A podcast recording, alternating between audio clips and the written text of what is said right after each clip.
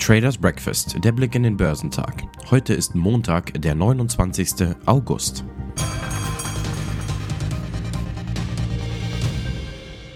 Wie schon zuvor in Europa haben auch in New York die Anleger Aktien im großen Stil verkauft. Denn zinsseitig droht massiver Gegenwind, wie Notenbankchef Powell am Freitag klarmachte. Der Brennölpreis liegt bei 99 Dollar und 36 Cent. Die Aktien im asiatisch-pazifischen Raum wurden am Montag nach der Rede des Fed-Vorsitzenden Jerome Powell am Freitag in Jackson Hole niedriger gehandelt. Er warnte, dass steigende Zinssätze der US-Wirtschaft einige Schmerzen bereiten werden und sagte, dass höhere Zinssätze wahrscheinlich für einige Zeit bestehen bleiben werden. In Japan gab der Nikkei um 2,6% nach und der Topix-Index fiel um 1,11%. Der südkoreanische Kospi fiel um 2,25% und der Kosdaq-Index gab um 2,68% nach.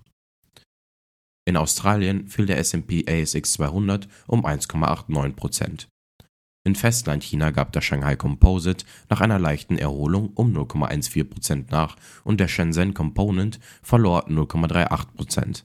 Der Hang Seng Index in Hongkong verlor 0,7% und der Hang Seng Tech Index fiel um 0,91%.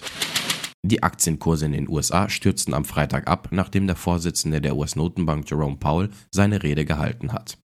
Der Dow Jones fiel um 1008 Punkte bzw. 3,03% auf 32.283 Punkte, wobei sich die Verluste bis zum Börsenschluss noch beschleunigten.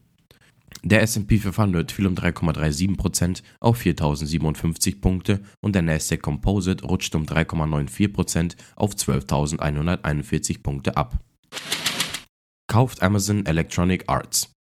Unter den US-Aktien stiegen die Aktien von Electronic Arts zunächst um rund 14 Prozent, nachdem US-Medien berichteten, dass der Handels- und Medienkonzern Amazon den Online-Spielentwickler für eine Milliarde Euro kaufte. Kurz darauf fiel die E-Zeitung von EA erneut, nachdem der Wirtschaftssender CNBC berichtet hatte, dass Amazon möglicherweise kein Interesse an EA habe. Amazon reagierte zunächst kaum auf die Gerüchte, geriet aber dann aufgrund der allgemeinen Marktschwäche ins Hintertreffen. US-Notenbankchef Jerome Powell versprach den Anlegern, dass der Kampf gegen die Inflation hart sein werde und warnte vor einem möglichen Rückgang der Zinssätze. Der Fed-Vorsitzende erklärte auf dem Zentralbank-Symposium in Jackson Hole im US-Bundesstaat Wyoming, dass eine restriktive Geldpolitik erforderlich sei, um die Preisstabilität für eine Übergangszeit wiederherzustellen. Die Instrumente müssten dafür kraftvoll eingesetzt werden. Die Anleger rechnen nun häufiger mit einer Zinserhöhung um 75 Basispunkte im September. Wenn es um die Inflationsbekämpfung geht, drückt Paul das Pedal ganz durch, so Marktstrategin Lindsay Bell vom Vermögensverwalter Alley. Top-Performer am Dow Jones waren Chevron, Verizon und Travelers.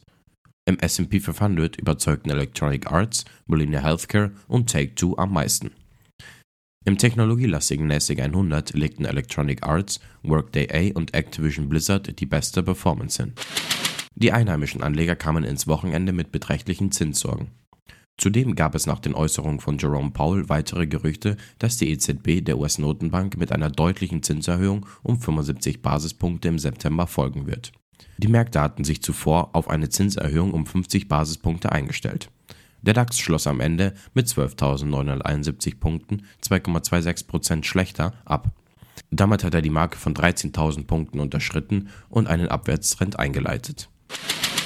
Im Tarifstreit mit der Lufthansa wollen die Piloten zunächst von einer Eskalation absehen und stattdessen weiter verhandeln.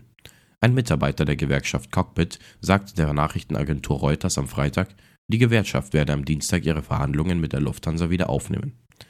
Bis dahin wird es keine Streiks geben. Die Lufthansa bestätigt, dass man sich auf einen weiteren Verhandlungstermin eingestellt habe. Die Gewerkschaft hatte am Dienstag ein Angebot der Lufthansa als unzureichend abgelehnt und davor gewarnt, dass es sofort zu Arbeitskämpfen kommen könnte. Unterdessen haben BioNTech und Pfizer ihren Antrag auf Zulassung eines auf die aktuellen Omikron-Variante BA.4 und BA.5 zugeschnittenen Corona-Impfstoff bei der Europäischen Arzneimittelagentur abgeschlossen. Der Impfstoff besteht, wie das Mainzer Unternehmen und sein US-Partner am Freitag mitteilten, zu einer Hälfte aus dem aktuellen Impfstoff Comirnaty und zur anderen Hälfte aus einem pflanzlichen Molekül mRNA, das auf das Spike-Protein der Subtypen BA.4/5 zugeschnitten ist. Alle anderen Bestandteile der Immunisierungssubstanz waren vor diesem Zusatz unverändert Top-Performer DAX waren Porsche, Daimler Truck und Volkswagen. Zum Wochenauftakt stehen in Europa keine wichtigen Wirtschaftsdaten an. In den USA wird der Dallas Fed Herstellungsindex bekannt gegeben. Geschäftszahlen kommen von Adler Group, SMO und Pinduoduo. Die Futures bewegen sich im roten Bereich. Der DAX ist 0,5% im Minus. Der Dow Jones ist 0,63% im Minus und der S&P 500 ist 0,78% im Minus. Der technologielastige Nasdaq ist 1,15% im Minus.